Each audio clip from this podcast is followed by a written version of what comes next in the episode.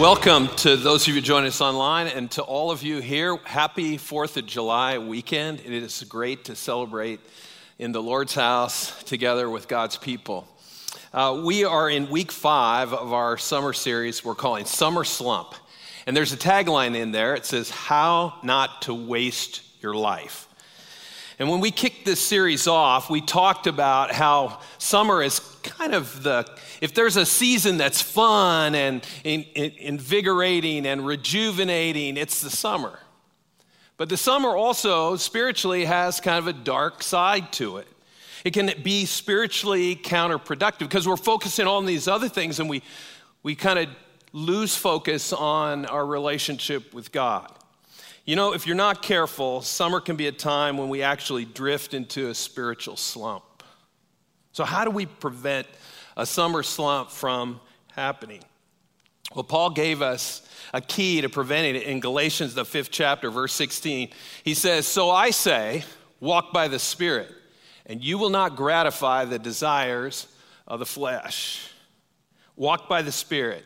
It means to allow the Holy Spirit to guide how you live your life. Allow Him to influence how you live your life. A great way to do this is to join the Holy Spirit in producing the fruit of the Spirit. Now, the anchor verse for this whole series is found in Galatians, the fifth chapter, verses 22 and 23. And he says, Paul writes, But the fruit of the Spirit is love, joy, peace, forbearance. That could be translated patience, kindness, goodness, faithfulness, gentleness, and self control. Against such things, there is no law. A key way to countering a spiritual slump is to join the Holy Spirit in producing the fruit of the Spirit. This list that Paul gives us describes what a Christian should expect to see flowing out of their life when they let the Holy Spirit lead them. And I don't know if you caught this, but you should notice that when Paul says the fruit of the Spirit, he doesn't use the plural rendering here, he uses the singular. And that's helpful for us to understand because what's meant here is to it's, it's implying there's a single fruit i think i hear people say fruits of the spirit a lot of the time but this is not a list of nine separate fruits this is one fruit with nine different characteristics it's produced by the holy spirit in jesus when we live our lives coupled with him immersed in him we should expect to see all of these characteristics showing up together as we give the Holy Spirit control. And this is a great way to avoid a spiritual slump. Over the course of this series, we've been examining the fruit of the Spirit and ways in which you and I can join him in sharing that fruit, allowing it to flow out of our lives. So far, we have examined love, joy, peace, patience, and today, as Micah said, we're going to look at kindness. You might be saying, well, what, what could you say about kindness? Well, I found there's a lot that can be said about it. In fact, we find it kind of kind of exposed or it's contrasted to the world in Ephesians, the, fifth, the fourth chapter, excuse me, verse 31 and 32. He says this Get rid of all bitterness, rage, and anger, brawling and slander, along with every form of malice. And then he says, Be kind and compassionate to one another, forgiving each other just as in Christ, God forgave you. We make a contrast to the way that sometimes the world lives. In fact, sometimes we live that way bitter, raging, angry, brawling, slandering, every form of malice, he says. But then he contrasts that and he starts by saying, But be kind and compassionate to one another forgiving each other, just as Christ, just as in Christ, God forgave you and me. How important is kindness? There was a study done, 37 different cultures around the world. They interviewed 16,000 people and they asked the question What is the most important or most desired trait that you look for in a mate? And both men and women alike agreed the number one trait was kindness. The word kind is defined as having or showing a friendly, generous, and considerate nature. The kindness of the Holy Spirit is to be shared with other people. The Spirit produces kindness, but it's only kindness after it's shared with another person. If we keep it in here, we really haven't exhibited kindness. And kindness can be shared with anyone. And here's the bottom line for this message bottom line be kind to all kinds of people. Be kind to all kinds of people. In the Spirit, you can be kind to anyone. In fact, in the Spirit, you can be kind to everyone.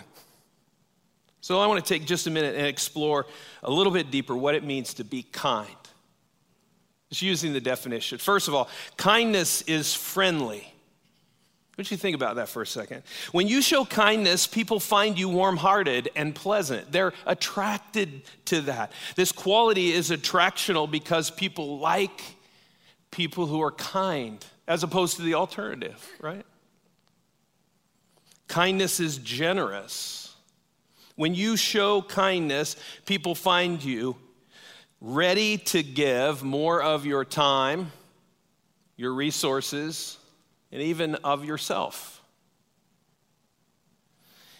Many of you know that when you're going to be kind, you have to be generous. You have to. You, in fact, you're going to have to give more than is generally expected of you. Many of you have done that around here. You have been so kind to Northeast by your generosity, your offerings, your tithes, your gifts, which mean an awful lot uh, during this season uh, with our economy being as challenging as it is. Our giving has slowed down, and because of your generosity, we're continuing forward. But we can use all the help we can get. Being kind will usually cost you something. Kindness is generous. Kindness is also considerate. When you show kindness, you're careful not to hurt another person or inconvenience them. Your tendency is to have an awareness and concern for another person's feelings and their circumstances. Kindness is friendly, it's generous, it's considerate. Kindness may, kindness may be, seem may be simple but it's not always easy. Does that make sense? But in the Spirit, you can be kind to anyone, even those who are challenging or even those who are offensive. The Holy Spirit is the producer of kindness, Paul tells us. He produces it in our lives because of his presence there. But also, we see in Scripture that both God the Father and Jesus, the Son, demonstrated kindness. First, we see the Father demonstrating kindness this way God acted with kindness.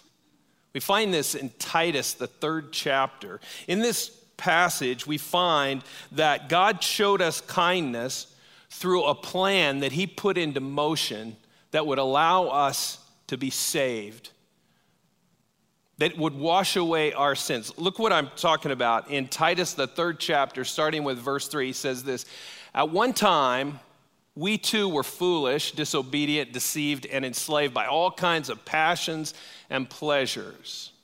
We lived in malice and envy, being hated and hating one another. But when the kindness and love of God, our Savior, appeared, He saved us not because of righteous things we had done, but because of his mercy. He saved us through the washing of rebirth and, the, and renewal by the Holy Spirit, whom he poured out on us generously through Jesus Christ our Savior, so that, having been justified by his grace, we might become heirs, having the hope of eternal life. This is a trustworthy saying. And I want you to stress these things, Paul says so that those who have trusted in God may be careful to devote themselves to doing what is good. These things are excellent and profitable for everyone. In verse 3, Paul explains the mess that the world was in. And then in verse 4, he says, But when the kindness and the love of God our Father, our Savior, excuse me, appeared, he saved us. Paul's point is that when the kindness and love of God showed up, so did salvation. God sent, set into motion a plan to save us, and it all started with his kindness that was directed at you and me. And then, as Paul concludes this section in Titus, he wants his readers to take this very seriously. Paul's statement in verse 8 emphasizes the importance of the saving work of God through Jesus. This kindness from God, he says, is reliable.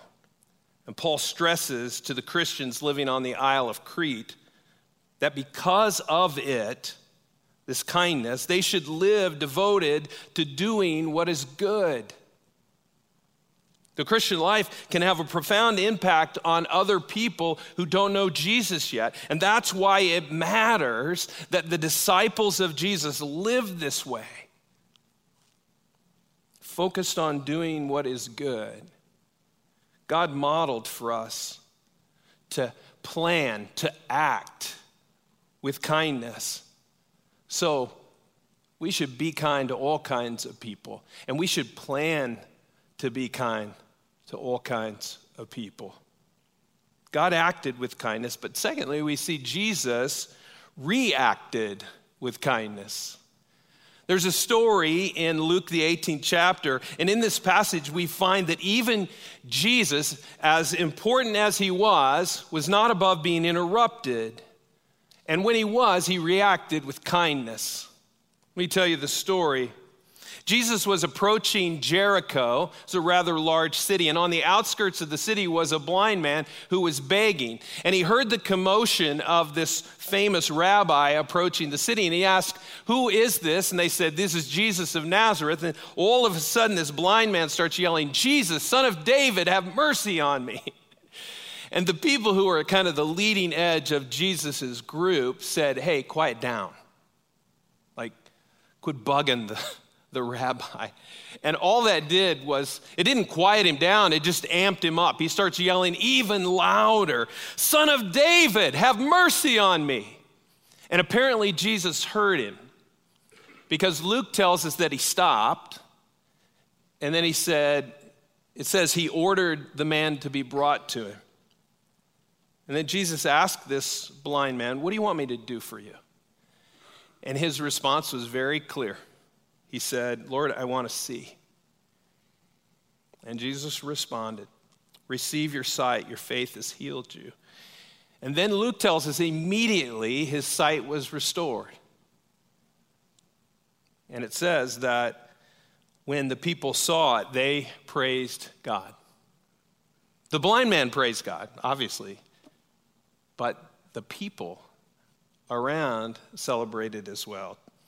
Jesus reacted with kindness. There are three things in this story that we find Jesus doing as a result of this, this opportunity to show kindness to this blind man. The first is this Jesus was willing to be interrupted. I don't know about you, but if I'm in a zone or a groove, I don't like being bothered. Now, I like people much better than I like being alone. So, occasionally, if I've been in the zone for a couple hours, I'm ready to engage. So, interrupt me. But if I'm just now getting rolling, don't bug me. You're like that? I'm just being honest. Some of you going, I don't like to be bothered ever by people. I'm an introvert. Leave me alone forever, right?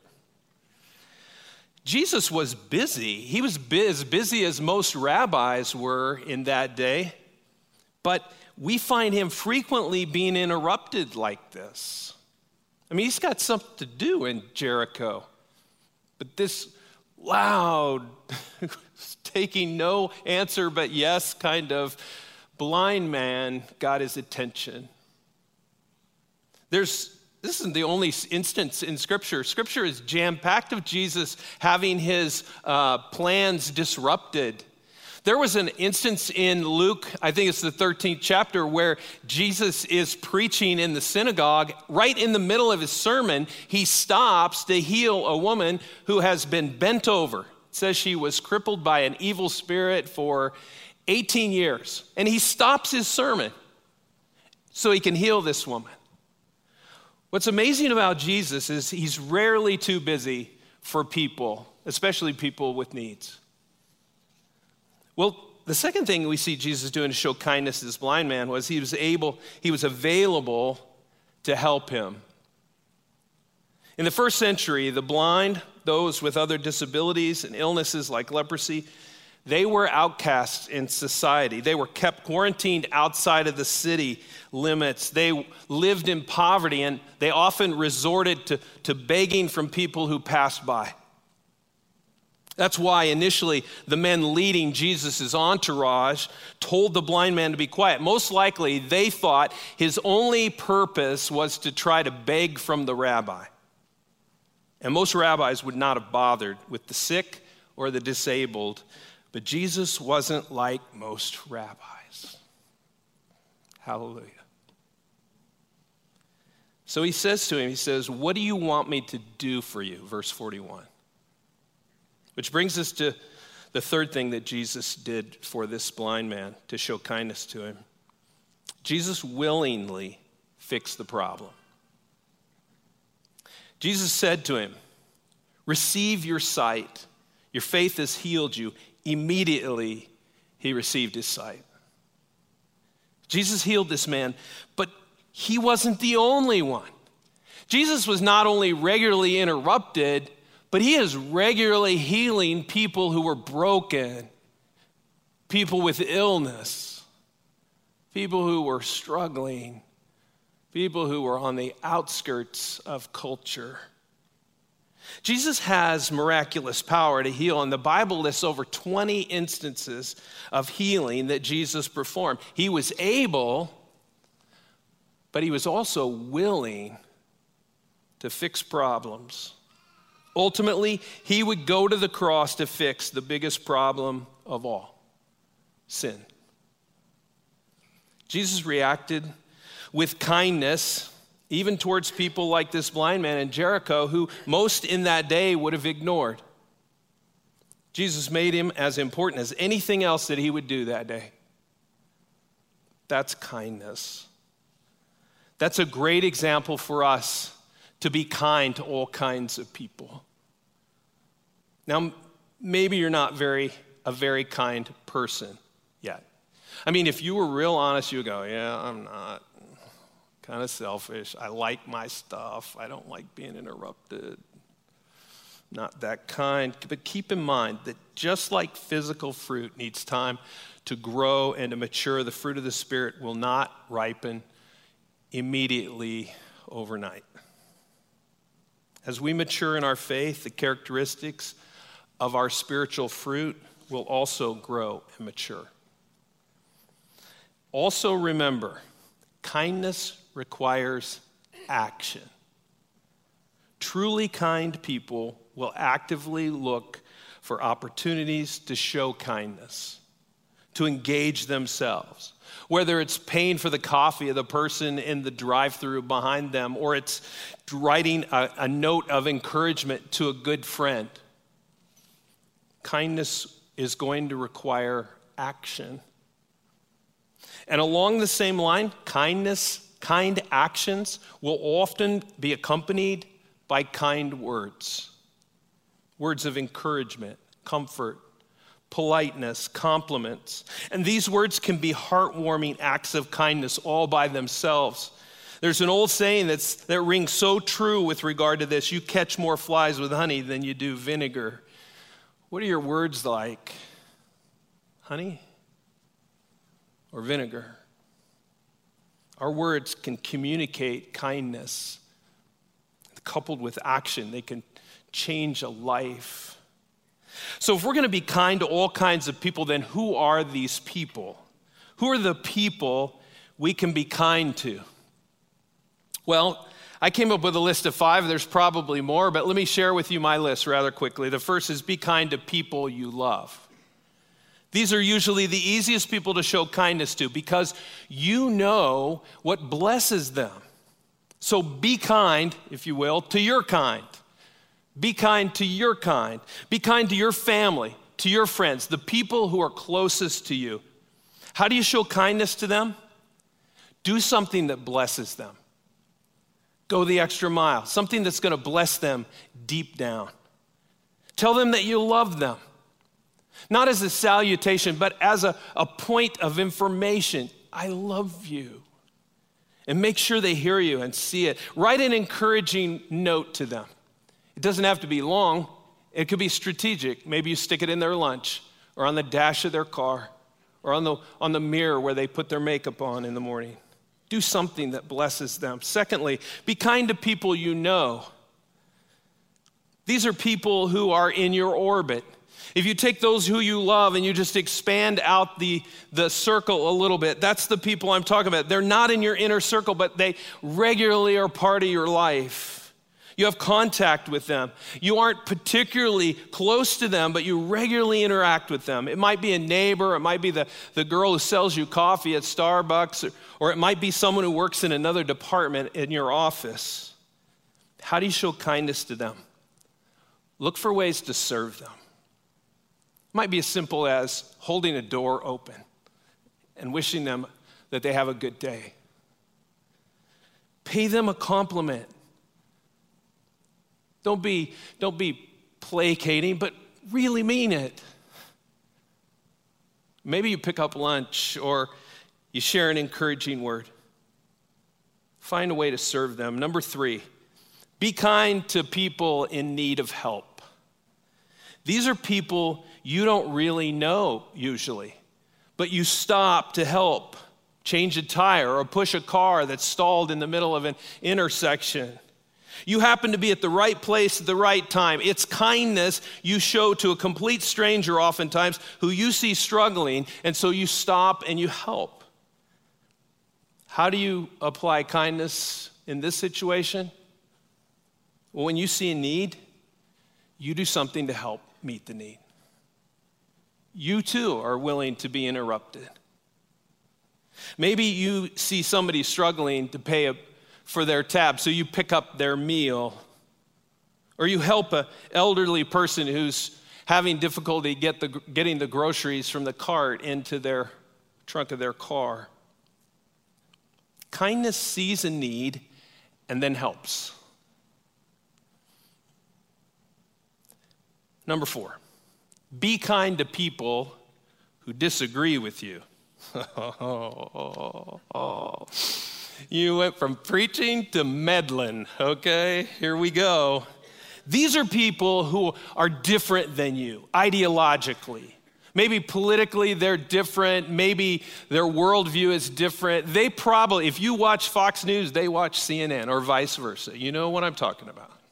They're different than you. And to be honest with you, they oftentimes irritate you. But I just want you to know you irritate them too, okay? I have it on good authority that some of you do. A current example of this hit the fan a week ago Friday when the Supreme Court rendered their ruling overturning Roe versus Wade. Our world, our, Thank you. Thank you. Our world has been churning and roiling over this since the draft was leaked about a month earlier. And all of this is because the issue of abortion is one of the most politically polarizing issues in our day. Now, in full disclosure, at Northeast, we support a culture of life from the beginning all the way to the end. We don't just focus on a baby, we're focused on a mom and a dad and an entire family who find themselves dealing with a crisis pregnancy. We have, we have tried to be a church that lives out this commitment to be people of life, being the hands and feet of Jesus through various outreaches and ministries. And one of our ministries that is very important to us here at Northeast and is close to the Wilkinson family is Assurance for Life. This is an amazing organization that supports moms and dads and babies, entire families. And these are families right here in central Kentucky. It's one thing to say you're pro life, it's another thing to provide an alternative to abortion. And we have found a great partner in assurance. And I'm very proud of that partnership.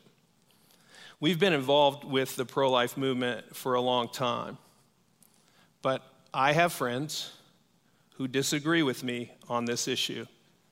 And a few of them actually go to this church, but they're still my friends. When something happens, like what the Supreme Court uh, brought down, the Supreme Court ruling, how should you and I react? I know that in this room there are some who were upset by that ruling, and others were extremely happy. And when something polarizing happens, how should you and I respond? If we're going to be kind to all kinds of people, it's easy to be kind to people who love you. But I want you to know I think we should be kind to people who disagree with us too. We will never solve any of Lexington's problems, let alone the world's problems, by arguing and hating one another. Agree? Uh, as a church, our mission is to make disciples. And it's important to note that no one was ever argued into the kingdom of God. Now, Ann and I have a saying that we use and when we coach one another, and when I say when we coach one another, usually when she's coaching me, and that saying is one that we use when we're going to have one of those encounters that the person doesn't always agree with me. And that saying is a simple one it's remember, don't be a jerk. We're deep at our house. You know that people who irritate you may have the launch codes that will set you off. So it's important for somebody to remind you don't be a jerk. Decide in advance how you'll respond. One of the best ways to neutralize the urge to retaliate is to be kind. I'm not saying it's easy, I'm saying it's effective. So decide to use words that are friendly and generous and considerate and not offensive. Be kind when posting on your social media platforms. Think of it this way What if you win the argument, but because you were offensive, you lose the opportunity to point your, your, this individual towards Jesus? Did you really win? Dr. Martin Luther King Jr. famously said, Darkness cannot put out darkness, only light can do that. Hate cannot drive out hate, only love can do that. Great insight. So, how do you and I reply with kindness when someone isn't kind to us? Start by having a conversation. If they're open to it, have a conversation. Meet for lunch or coffee, someplace disarming. Maybe it's around the fire pit in the backyard. And start by talking about things that you have in common. You know, one of the things that I've found is that most of us have about 80 to 85% of our lives we share in common. It's just the, those margins where we disagree. So things like your kids or your grandkids. Maybe you have hobbies that you like to share about, or travel that you've made, or maybe the only thing you have in common the Kentucky Wildcats. Spend some time talking about things you have in common. Use kind words that build up, compliment, and encourage. As important as it is to use kind words, it's equally important to listen well. I think listening is a lost art. Listening communicates that you're interested in what they have to say, and that that can help to build trust with that person. Invite them to share their story, and then listen well. Even ask questions. It may take a few of these conversations to begin building or even build significantly this bridge, but once it's built, you can start to discuss the issues that you disagree on with civility because they know you care about them. You don't just hate them because they believe something differently than you. And who knows? If you have disagreements, but you have conversations about them, you might even find some common ground. Or maybe you can agree that even though you disagree on this issue, you're still going to love each other because we're better together that way. Number five, be kind to people anonymously. This kindness is intentional, though it may be spontaneous. This is kindness that you decide to share in advance. It's something that you prepare for, but it will only be deployed when you see the right opportunity. This kindness is often called random acts of kindness. And how do you do this? Well, the most common random acts of kindness happen in drive throughs where you're buying the coffee or the meal of the person behind you, or you buy the groceries of someone who you feel like could use a boost in the checkout line. But it doesn't have to be that significant. It can be something as simple as deciding that today you're going to smile at 100 people not like uh, Sheldon on The Big Bang, okay? I mean a real smile, right? Or maybe it's you're going to pay a compliment to everyone who helps you or everyone who serves you during that day. Here's the thing though regardless of how you show the kindness, you don't explain it. You just show it and then you leave because it's anonymous. So show the kindness and then go. Now, if you're forced to explain, they say, You got it. Why are you doing this? Just tell them that Jesus wanted to bless them and then leave. There are all kinds of people who will benefit from the kindness that the Holy Spirit has in you. So look for the opportunities to be kind to all kinds of people. This will help to neutralize the possibility of having a summer slump and you might actually bless some people in the process. Let me close with this. There is a hymn, a lot of the hymns in the hymn book. Uh, if you're not sure what a hymn book is, you should Google that, those of you younger. But there is a hymn. Most hymns are really old, but this one's not all that old. It's only about 70 some years old. It's called 10,000 Angels. Some of you will remember this. The focus of the hymn was Jesus' crucifixion. And the chorus said this He could have called 10,000 angels to destroy the world and set him free. He could have called 10,000 angels, but he died alone for you and me. The writer Ray Overholt said that the idea for this hymn actually came from a verse in Matthew, the 26th chapter, verse 30, 53, where Jesus is telling Peter, put away your sword. You remember they come to arrest Jesus, and Peter pulls his sword out and he hacks off the ear of the, uh, the servant. His name was Malchus, the, the high priest. He cuts his ear. Jesus says, Put your sword away.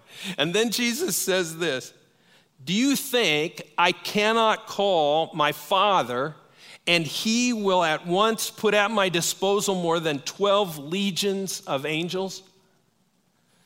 Now, throughout history, the number in a legion was, has varied, but it's roughly about 6,000 soldiers.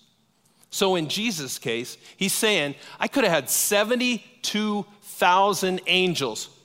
All I had to do was call on my Father, and I could have had that. Now, from what I know about angels and their power versus, you know, what human power consists of, 72,000 would be significant overkill, right?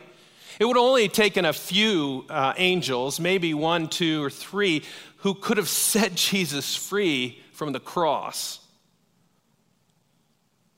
Jesus could have reacted by calling down the fire from heaven. But instead, he showed the world, he showed you, and he showed me kindness by continuing to carry out the plan that his father had set into motion. It was through his death that our sins can be washed away. Yeah, Jesus could have called down fury from heaven and won the argument, but instead, he became the sacrifice for our sins. That was the ultimate act of kindness shown to all peoples. So, like Jesus, how about you and I this week look for ways to be kind to all kinds of people? Let's pray together. Lord, you are uh, the greatest of the great, and yet you saw fit to show kindness to us. You set into motion a plan that would save us. Lord, it cost Jesus a lot in order for that plan to come to its full fruition. Lord, we just want to say we are grateful for all you have done to save us. Holy Spirit, help us to be people like that. People who see people we can share kindness with. Help us to be people who act with kindness and people who react with kindness. Help us to plan to be kind, but also when opportunities present themselves to react with kindness. Lord, help us to be kind to all kinds of people, even people who we disagree with. Lord, I pray your blessing on this body, that we would be people who are kind. Lord, I pray especially for those today who have not yet said yes to following Jesus, to have their sins washed away, and the, the Holy Spirit to dwell within them and to begin producing the fruit of the Spirit. Lord, I pray that something said today, something that has been going on, a thought that they've been wrestling with will lead them to say yes to the salvation that Jesus offers. God, we are grateful. We know you are patient. But Lord, I pray today would be this day of salvation for someone. God, thank you for loving us far beyond what we are worthy of or what we deserve. We pray this in Jesus' name.